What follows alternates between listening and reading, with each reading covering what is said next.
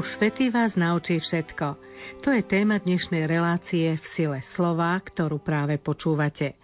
O tom, čo sa stalo 50. deň po zmrtvých vstaní pána Ježiša Krista, vám bude rozprávať otec Marian Gavenda.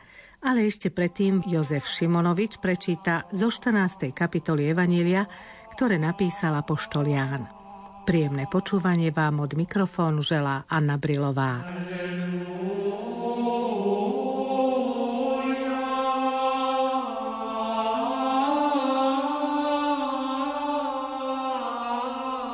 Večer, v ten istý prvý deň v týždni, keď boli učeníci zo strachu pred Židmi zhromaždení za zatvorenými dverami, prišiel Ježiš, stal si doprostred a povedal im, pokoj vám. Ako to povedal, ukázal im ruky a bok. Učeníci sa zaradovali, keď videli pána. A znova im povedal, pokoj vám, ako mňa poslal Otec, aj ja posielam vás. Keď to povedal, dýchol na nich a hovoril im, príjmite Ducha Svetého. Komu odpustíte hriechy, budú mu odpustené. Komu ich zadržíte, budú zadržané.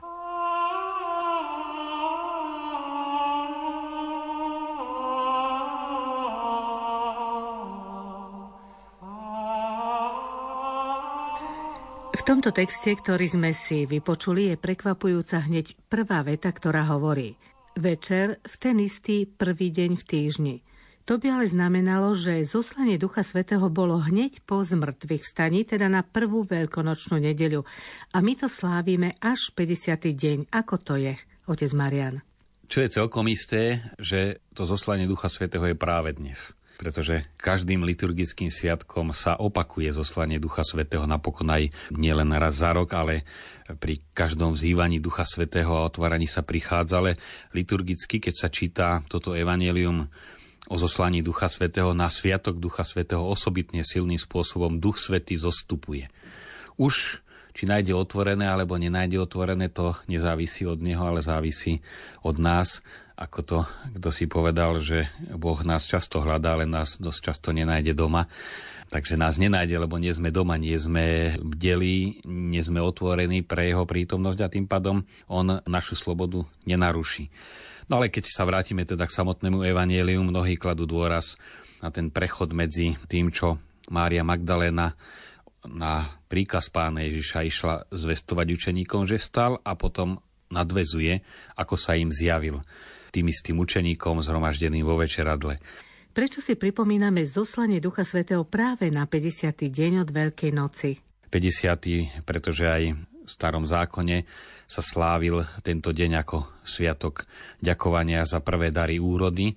Bolo to po zbere prvého obilia. Sviatok bol krátky, pretože to obilie bolo treba potom vymlátiť, spracovať a zároveň ale už tu môžeme vidieť paralelu na poliach dozrievalo obilie, ktoré bolo na jar zasiaté v Svetej Zemi. Je to veľmi rýchly proces, pretože keď skončí obdobie dažďov, treba rýchlo zasiať. To obilie behom pár týždňov vyrastie a už prichádzajú suchá a veľmi rýchlo dozrieva aj sa zberá.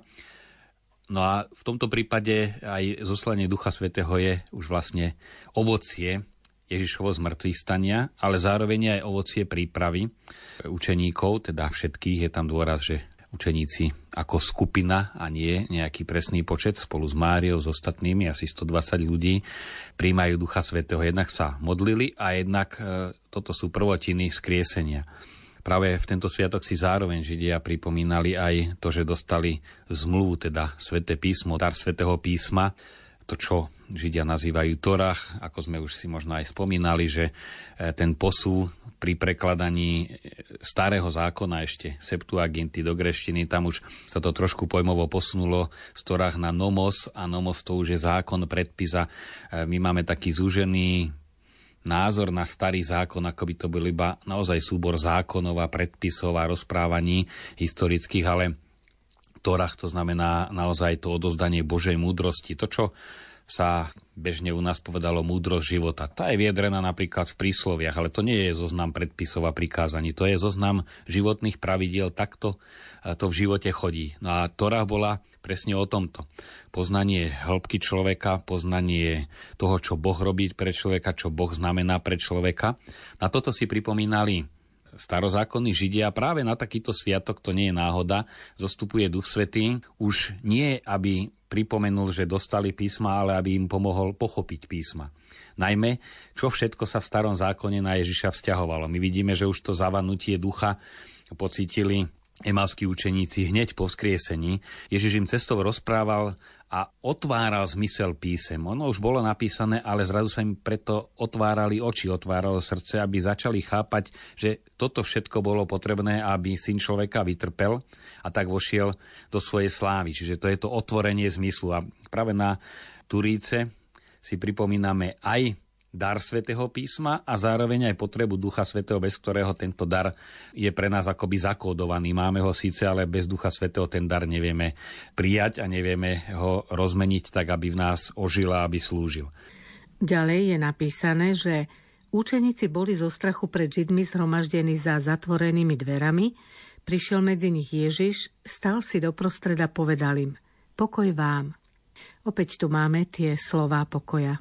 Pokoj vám bol bežný pozdrav, ale v tomto prípade, keď učeníci boli plní nepokoja, tak to prianie pokoja znamenalo, že ich ozaj naplnil pokoj. Ako keď naozaj do nejakej miestnosti, kde je napätie, zrazu vstúpi pokojný človek a osloví, tak ten pokoj prenesie, tak v nepomerne silnejšej miere Ježišova prítomnosť a jeho duch, pretože neustále z neho vyžaroval Boží duch, naplnil učeníkov, naplnil ich pokojom, ďalší znak je radosť.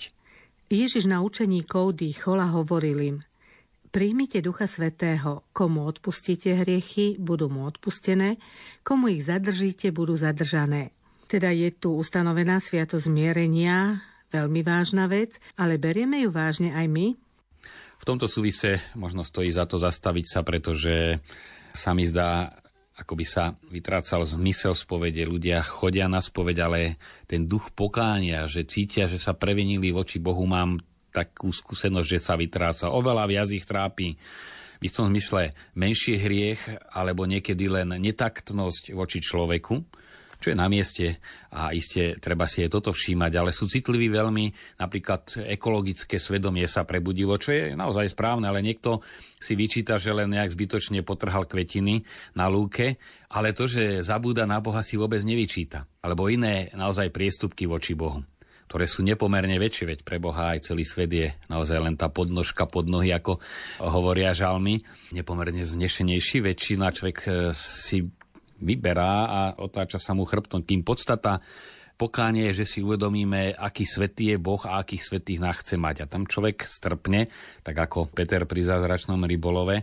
keď podal, pane, som človek hriešný, odíď odo mňa. A Ježiš mu hovorí, poď za mnou. Teda aj keď si hriešný, ale ja ťa chcem ako hriešného mať medzi učeníkmi, pretože nie pre tvoju dokonalosť si ťa vyberám, ale pretože Otec zošle ducha a ten ťa posvetí. Nie ty svojim perfektným, bezchybným životom, ale posvetí ťa. Duch Svetý na tom staval vlastne Ježiš dôveru učeníkov, nie v nich samých.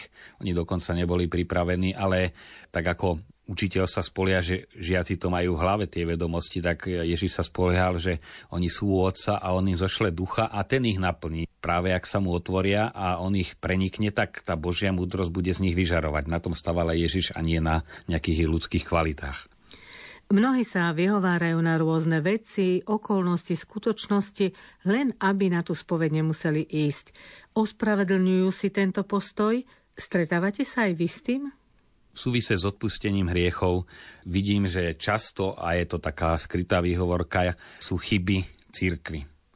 Jednak e, práve tí, ktorým sa nechce na spoveď, veľmi radi počúvajú o tom, že aj kňazi majú svoje chyby, aj škandály, že sa dejú, pretože si povedia, no tak takýmto kňazom ja sa spovedať nepôjdem. No to je práve kameň úrazu viery v církev. Keď sa žijeme do toho, sme na tom podobne ako učeníci, keď Ježiš ako človek bol dokonalý človek a bol bez hriechu a musela z neho aj tá boská znešenosť aj v ľudskej prírodzenosti vyžarovať, ale aj zároveň obyčajnosť, pretože súčasníci Ježišovi v Nazarete, ktorí s ním žili v ňom, nespoznali nič mimoriadné boli prekvapení, keď verejne vystúpil. Čiže tá božskosť iste, že bola, ako keď niekedy aj naozaj medzi robotníkmi, ktorí ťažko pracujú a niekedy tí ľudia sú aj takí hrubší od tej ťažkej práce. A nájdeme tam človeka, z ktorého tá zbožná jemnosť, ale jemnosť takej tej vnútornej citlivosti, keď je to tvrdý chlap, vyžaruje, tak takéto niečo muselo byť aj v prípade Ježiša, ale to bol naozaj robotník. Predstavme si aj v dnešnej dobe, že sa postaví do Vatikánu pred všetky kongregácie a kardinál tam jeden obyčajný drevorúbač a začne ich poučovať, že on je Boží syn a takto a takto a ja som vás prišiel spasiť. Ježiš bol tesár, ale teda staviteľ domov je správny výraz, teda všetky práce pri stavbe domov vedel robiť a tvrdo pracoval Teraz si ho predstavme, keď príde pred e, zákonníkov, pred veľradu a on im hovorí, že je Mesiáš a nie je ten, ktorého oni čakajú, že zasadne na Dávidov trón. Čiže chcem tým povedať, tá ľudskosť, tá ľudská jednoduchosť e, bola kameňom úrazu aj pre Ježišových súčasníkov. No aj, aj teraz kameňom úrazu už nie je Ježišova ľudská prirozenosť, ale ľudská zložka v cirkvi. Už ani si tiež mohli povedať tento, No, ale uverili. A tí, čo si povedali tento iba, tak ho odmietli a neprijali spásu. Dnes si povieme takáto církev. No ale iné nemáme. Boh sa stotožnil s tou církou, aká je, aj s jej hriešnosťou, aby ju posvedcovala, aby práve cez tú hriešnosť sa o to viac prejavila jeho sveto, že nestával na nejakej dokonalosti ani svojej cirkvi ako inštitúcie, ani tí, ktorí ju tvoria, pretože je to organizmus, ktorý znútra oživuje Svetý duch. Bez toho by církev nemohla existovať. Církev nie je možné ani sociologicky vysvetliť aj to, že ešte existuje. Skôr všetky e, dôvody preto, aby sa už bola dávno rozsypala, ale pretože je tu spôsobenie Ducha Svetého, ktorý je to vnútorné spojivo, tak církev tu je. Na to je veľmi dôležité živiť v sebe vieru v církev.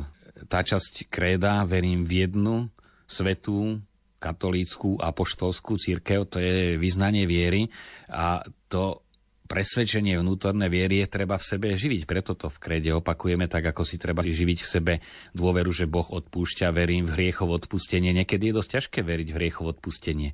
Keď človek si myslí, že už si život natrvalo zbabrala, že sa to nedá napraviť. Koľky si povedia, to už ani Boh mi neodpustí. Keď sú v takom zúfalstve, tam musí človek vyslovene slepo veriť v hriechov odpustenie niekedy príde taká e, prázdnota alebo obava z prázdna, že naozaj, čo keď ja zomriem, čo bude so mnou, nevie si to predstaviť. Tam je potrebné si zbudovať tú vieru v tela z mŕtvych skriesenia, ako to máme v kréde. Takže aj tá prítomnosť Ducha Svetého a poslanie odpúšťať hriechy, existencia cirkvie je náplňom viery, vyznania viery, postoja viery. Bez viery sa v cirkvi nedá žiť. Nielen, že církev je prostredie, ktoré e, živí vieru, ktorá vysluhuje sviatosti, ale samotná viera je potrebná na to, aby sme církev prijali a v nej pôsobili. No a samozrejme to nie je dôvod e, nič si nerobiť z ľudských chýb, pretože naozaj v tomto zmysle my sme církev, teda my všetci ju tvoríme a ako celok je taká, ako sú aj jednotlivci, preto často spoveď má aj tento rozmer spoločenstva.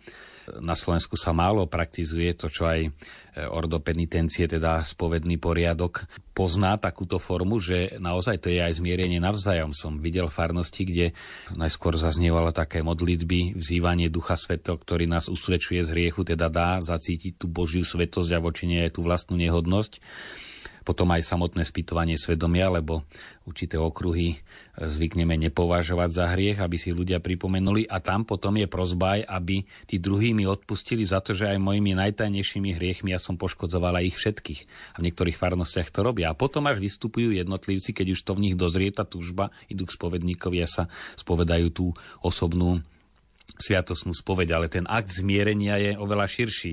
Takže e, Duch Svetý oživuje, no a my tvoríme církev, ktorú on oživuje a čo je potrebné z jednej strany sa snažiť mať tých chyb čím menej, ale na druhej strane byť si vedomý, že keby nebolo Ducha Svetého, tak církev by neexistovala. Možno si my málo uvedomujeme tú dimenziu hriechu, že ním škodíme všetkým, e, nie len teda sebe, prípadne ďalšiemu jednotlivcovi či skupinke, ale my vlastne škodíme všetkým. Ako to chápať? Prečo všetkým? To, že naozaj škodíme všetkým, niekedy sú to aj priame súvislosti, že treba človek svojou osobnou hriešnosťou vytvára takú drsnejšiu atmosféru spoločnosti, kde potom sa celkové šíri zlo. Ale to sú súvisy priame, nejaké skryté alebo aj otvorené, alebo zanedbávanie výchovy, rozbité rodiny, e, ten hriech e, vo vzťahu treba z muža a ženy sa premietne, že dieťa vyrastá bez zázemia a to zase vyvoláva jeho e, hriech vzdorovitosti. Zase to vyvolá, že učiteľka je v škole nervózna a prenáša to do rodiny, čiže jeden hriech vyvoláva celú reťaz logických dôsledkov a ďalších hriechov, ale je tu ešte aj veľa ten hĺbší dôvod, že naozaj my tvoríme mystické telo a ako hovorí svätý Pavol, keď trpí jeden út, tak trpia všetky ostatné. Tak ako keď stačí, že len maličký zub človeka bolí, ale keď veľmi je tam silný zápal, tak cíti to celý organizmus a zase aj celý organizmus sa mobilizuje, aby tú chorú časť pomohol, vytvoril imunitný systém a obránil, takisto aj tento duchovný organizmus, jednak mobilizuje sily, to je zároveň aj veľmi pozbudivé, že človek, keď sa dopustí hriechu aj toho najtajnejšieho, tým, že je súčasťou cirkvy, tak zase tá oživujúca sila modlitby tých, ktorí sú všetci členmi cirkvy, svedci, aj tí, ktorí sú už v nebi, zase pôsobia tým duchovným imunitným systémom, že mu pomáhajú uzdraviť sa z toho hriechu, ale žiaľ pôsobí to aj za opačne, že hriech jednotlivca e, zoslabuje a prenáša sa aj v tomto duchovnom zmysle na celý organizmus. Ako to celé funguje v tom mystickom tele Kristovom, alebo keď už zobereme v tej celej cirkvi? Celé to je zakotvené v tom, že sme boli v jednom duchu pokrstení v jedno telo, hovorí Pavol v liste Korintianom, že naozaj tá udalosť krstu sa deje pôsobením Ducha Svetého.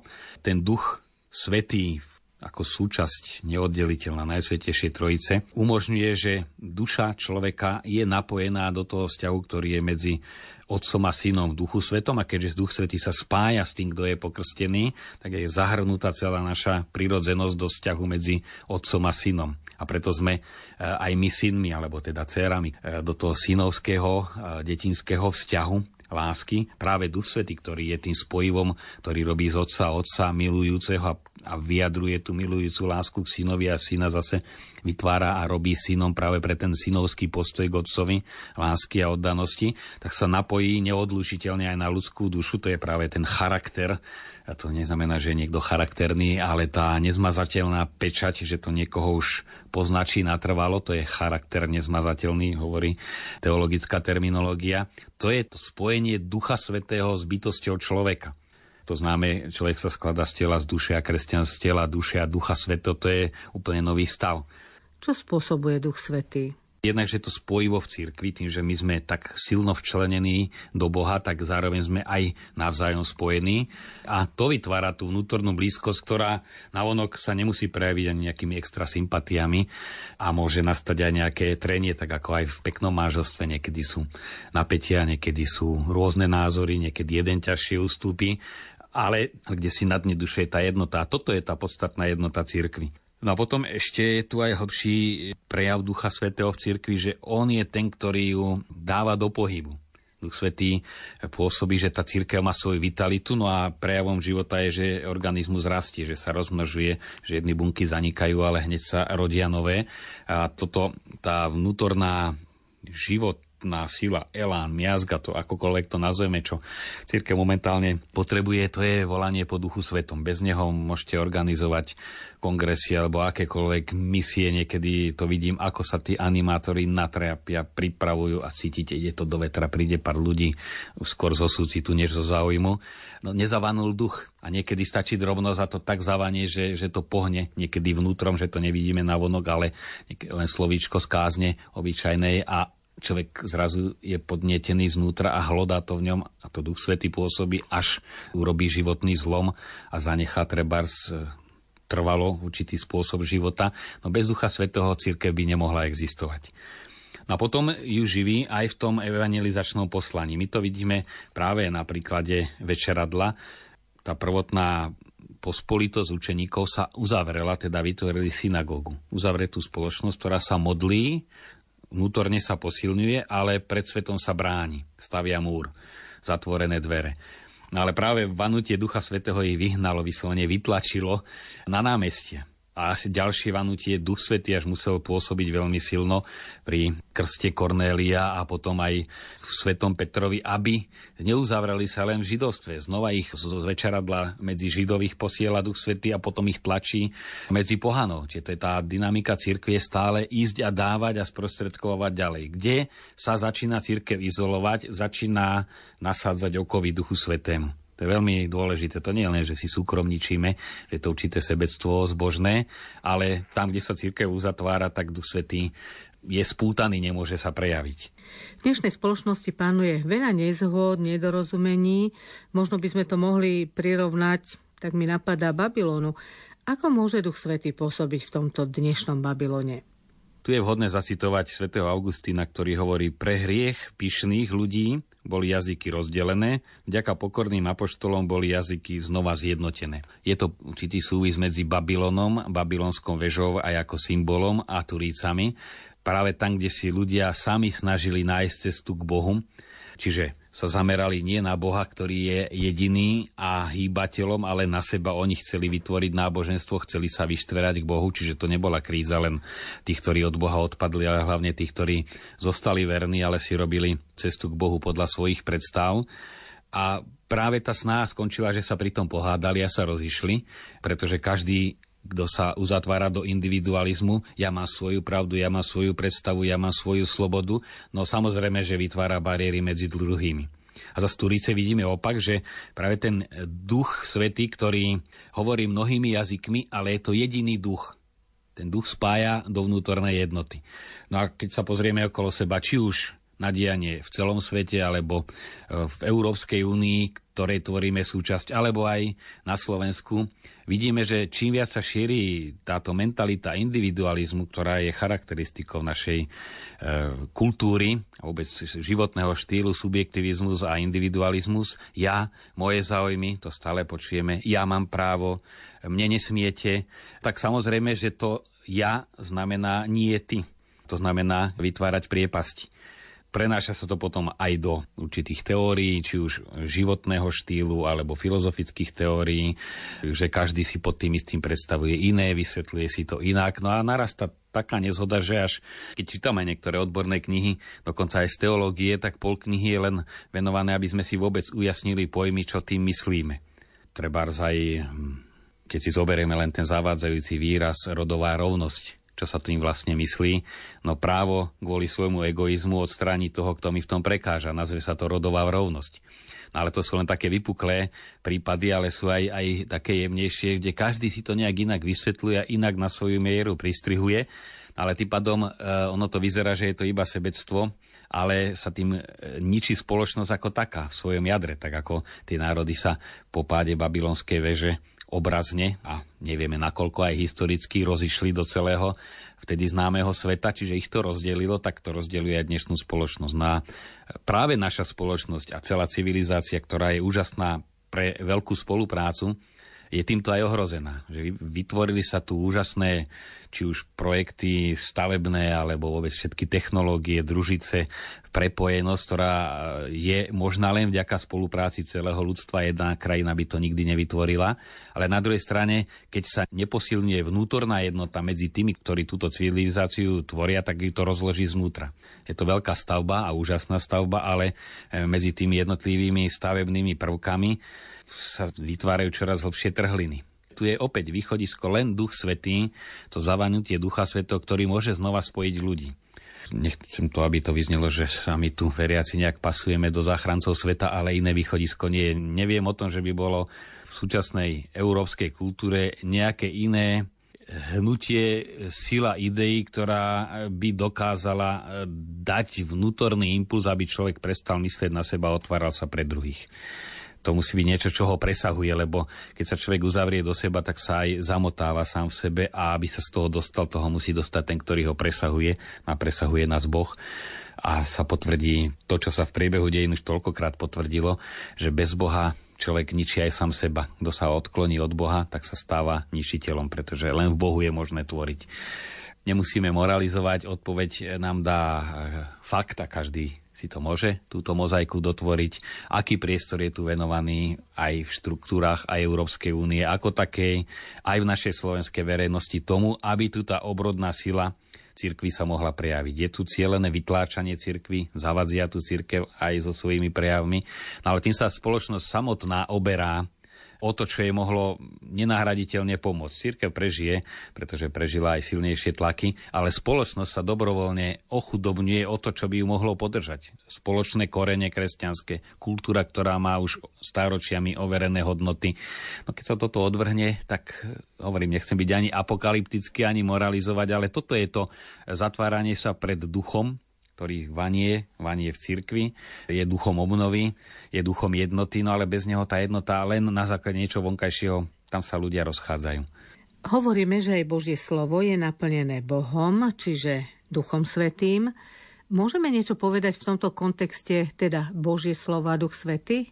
Aj keď veľmi často sa vraciame k téme, že Božie slovo má životodárnu silu, že má tú túžbu prenikať do nás a prejaviť sa cez nás, a to či už všeobecným našim životným štýlom, postojmi, alebo aj konkrétnymi skutkami, aby to, čo počujeme v Evanieliu, alebo čo zachytávame ako Boží hlas aj v širšom slova zmysle, vo svedomí, v tom, čo sa deje okolo, by to pôsobilo, tak treba pri dnešnom sviatku zdôrazniť, že je to práve Duch Svetý, ktorý dáva tú životnú silu, ako keď naozaj niekto stratí vedomie a zrazu sa ho podarí resuscitovať, že sa znova rozdýcha, tak ten život sa tam rozprúdi, tak je potrebný aj Duch Svetý, aby oživil tie mŕtvé litery, aby sme v nich našli to, čo v nich už síce je ukryté, ale bez Ducha Svetého je to mŕtve akékoľvek prirovnanie z bežného života si zoberieme, vystihuje to dobre, že všetko to, čo už nás je, aj to slovo, ktoré už je napísané, nezaznie bez Ducha Svetého. No a vidíme, že to, čo treba preto robiť z našej strany, je, čo aj pán Ježiš kázal, aby sa učeníci modlili, kým nepríde Duch Svetý. Naozaj vyprosovať si Ducha Svetého. Stále viac sa o tom presviečam, že sme v takom období určitého takého útlmu, cez ktorý prechádzame, ktorý je ťažkou skúškou, no ale práve ten je časom vyprosovať si to zavanutie Ducha Svetého. By som povedal takú paralelu, izraelský národ, ktorý bol v Egypte a Svete písmo tu spomína, že Boh počul volanie, ktoré stúpalo z Egypta, volanie izraelského národa a vtedy povedal Mojžišovi, že to vyliatie ducha na Mojžiša predchádzalo, že Boh počul, ako to volanie stúpa z tej egyptskej krajiny, aj prozba o záchranu z toho otroctva naozaj v tej ťažkej situácii, až také vzdychanie človek, keď je v ťažkej situácii, sa úprimne modlí a Boh to vypočul, nie hneď, len čo sa niekto pomodlil, to trvalo dlhú dobu, ale predsa sa tu kumulovalo ako oblaky, keď sa nahromadia a potom sa to rozprší. Takisto aj teraz je obdobie, kde ozaj treba kumulovať tú modlitbu a ako to zaprší, my nevieme, lebo vidíme to aj z minulosti, že tie obrodné hnutia, ktoré pohli církvou, eh, niekoľko desaťročí boli úplne neznáme. Už tí, ktorí boli zaangažovaní, vedeli, ale to pomaličky rástlo a rozrastalo sa. Možno aj teraz tie zárodky už sú, alebo sa len idú rodiť, ale to, čo my môžeme preto spraviť, je naozaj to zavanutie ducha vyprosovať. Vy ste už v našich rozhovoroch spomínali, že blahoslavený Jan Pavol II, ešte keď bol v Poľsku, až kričal, keď zvolával Ducha Svetého, aby obnovil tvárnosť zeme, dokonca kričal tvárnosť tejto zeme. A začalo sa predsa niečo diať, začali pukať tie múry komunizmu. Čo je teda potrebné na to, aby Duch Svety začal pôsobiť intenzívne na obnove sveta, ale aj nás všetkých? Najmä v Polsku často považujú toto zvolanie Jana Pavla II. pri prvej návšteve, keď mal rozlučkovú omšu na námestí Slobody vo Varšave e, a zvolával Ducha Svetého aj v dokumentoch často práve ten jeho výzor je do detailu priblížený, že on až skoro by kričal, ale takým naliehavým volaním to zopakoval obnov tvárnosť zeme, obnov tvárnosť tejto zeme. A tam vložil sa celý do toho. A to bolo to zvolávanie ducha a potom už čo nastalo, to bolo vanutie či už cez tú solidárnosť alebo e, cez iné prejavy, ktoré tam nasledovali, ale najskôr sa vylial duch svety. Duch Svety pôsobí nespočetnými a rôznymi spôsobmi, vanie si kde chce a kedy chce. Dalo by sa o ňom veľa hovoriť, ale žiaľ času. So želaním nech vás, ale aj nás a všetkých naplní Duch Svety sa s vami lúčia otec Marian Gavenda, Od mixážneho pultu Matúš Brila a od mikrofónu Anna Brilová. Tešíme sa na vás o týždeň.